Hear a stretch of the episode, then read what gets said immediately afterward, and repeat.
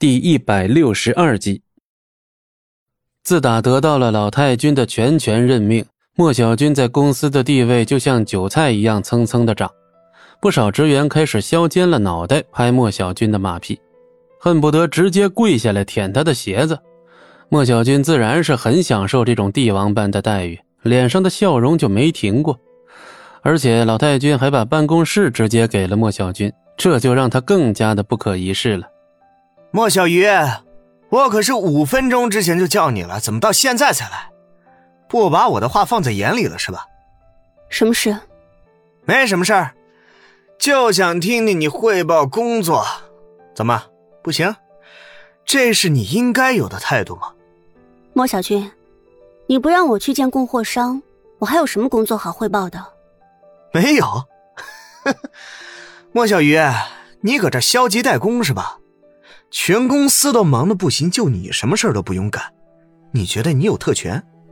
面对莫小军这一系列的无理指责，莫小鱼就快憋不住了。可就在这个时候，办公室的大门突然被莫雪英给撞开了。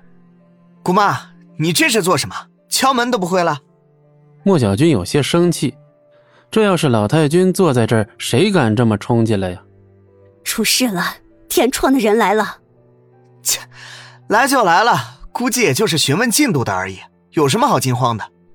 成大事者，泰山崩于面前而不改色，这都不懂？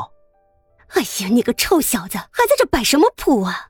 天创的人来者不善，肯定不是什么好事，你快去看看吧。不可能的，放一万个心，绝对不会有事的。莫小军气定神闲的挥了挥手，接着大步走了出去。莫雪英见莫小军这般镇定。心里不由自主的定了定，也许是他想多了吧。不一会儿，莫小军便亲自来到了休息室。一看到李芊芊，莫小军嘴角微微一扬：“原来是李秘书呀！什么风把您给吹来了？为了点小事，还用不着你亲自跑一趟吧？”李芊芊面无表情的坐着，听到莫小军的声音，不禁抬头冷冷的看了过去。“小事？你说这是小事？”李芊芊把手里的报告往桌上一扔，声音冰冷的有些吓人。莫小军微微一愣，他此刻也察觉到了一丝不对劲的味道。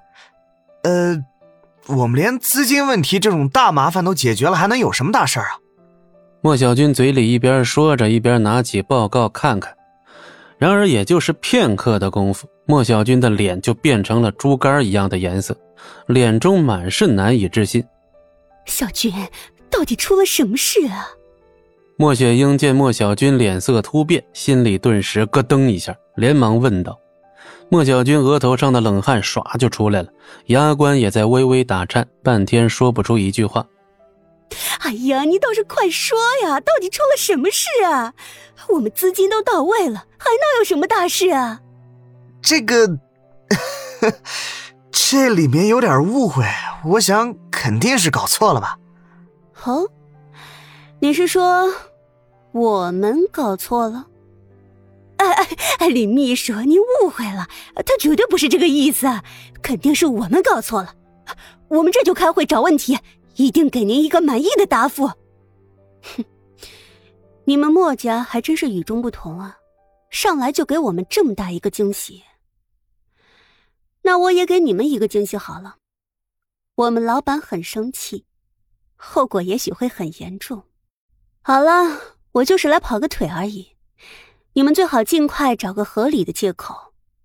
我们老板的耐心可不太好。好，我明白了。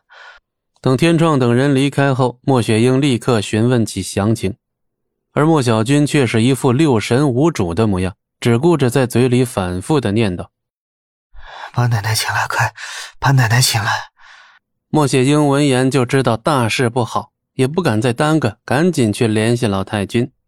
莫小军，到底出了什么事？你倒是快说呀！没没什么，跟你没关系。怎么回事？他疯了？不 知道啊，可能是窜稀窜裤子里了吧。本集播讲完毕，感谢您的收听，我们精彩继续。